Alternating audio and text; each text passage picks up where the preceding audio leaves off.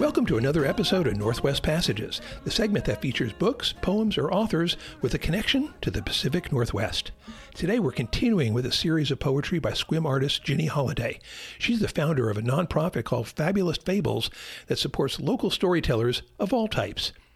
And we're fortunate enough to have Ginny read another one of her works called Baby Spiderlings, which, if you listen carefully, is less about spiders and more about the webs we humans often weave. I usually hate this time of year when the roses I want to kiss are covered in bits and streams of web. When the dew exists to make swinging and flying a bit easier, maybe a sip for the weary eight legged traveler. I usually don't like the way that these tiny gossamer obstacles get in my way, appearing quite suddenly, no way to escape, covered in strings of fate for the fateless. But recently, I met a friend, and she loves all the wee baby spiderlings, no matter the kind and no matter the size. She thinks that she can see love in their many, many eyes.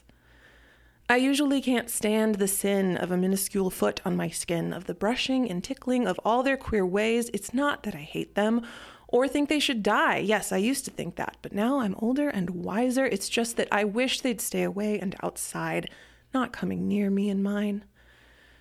It's simply a case of my not wanting this, to be covered in their panting hearts, wanting bliss, and then I sit wondering how did it happen?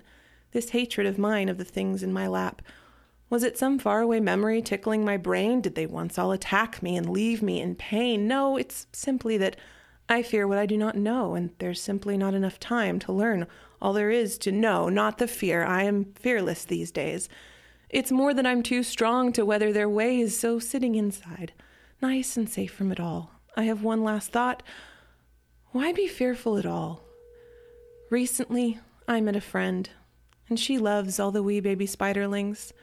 No matter the kind and no matter the size, she thinks she can see love in their many, many eyes.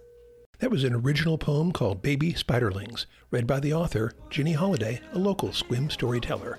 You can read more of her work and hear some of her music on her website, www.fabulistfables.org. Thanks for listening today. Northwest Passages is heard twice weekly on KSQM, commercial free, community supported radio on the Olympic Peninsula. Northwest Passages is a KSQM Studios production.